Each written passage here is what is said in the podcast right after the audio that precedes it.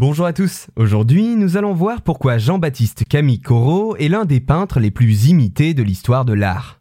L'historien René Huyghe dit de Corot sur le ton de la plaisanterie en 1936, je cite, qu'il est l'auteur de 3000 tableaux dont 10 000 ont été vendus en Amérique.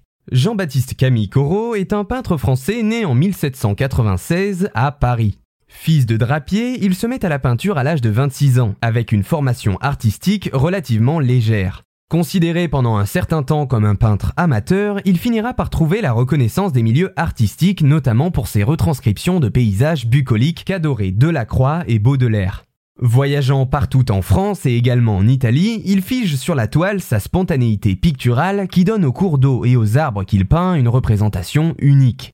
Célébré pour ses paysages, il peint également de nombreux portraits, mis en lumière par une exposition organisée au musée Marmottan-Monet à Paris.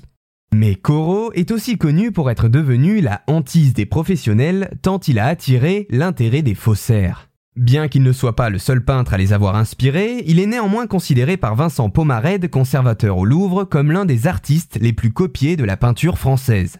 Mais alors, pourquoi et comment en est-on arrivé là?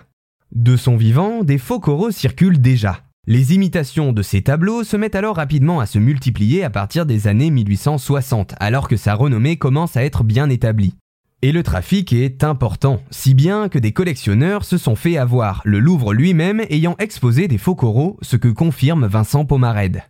En plus des œuvres réalisées par des faussaires, il faut ajouter à cela le fait que Corot peignait parfois le même motif avec d'autres artistes, créant ainsi des œuvres stylistiquement très similaires les unes aux autres, ce qui venait compliquer la tâche aux spécialistes. De plus, Jean-Baptiste Camille Corot pouvait également peindre des variantes de ses tableaux, travailler en collaboration avec d'autres peintres ou encore donner aux élèves de son atelier ses œuvres comme modèles, ce qui venait complexifier l'ensemble du réseau de faux tableaux sur le marché.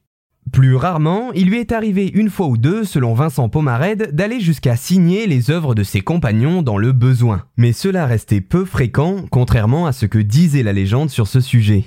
Tout cela a contribué à faire circuler sur le marché de l'art énormément de faux tableaux de Corot. Ce trafic était essentiellement concentré sur les paysages de Corot, qui comportaient des éléments récurrents plus simples à recopier pour ceux qui le voulaient.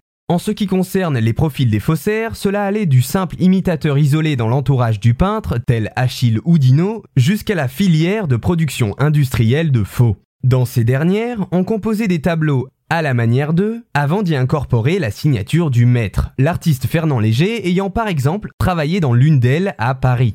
En somme, Jean-Baptiste Camille Corot aura été une cible idéale pour les faussaires, de par sa longévité artistique, mais également par l'abondance de son œuvre qui semblait peu onéreuse à contrefaire.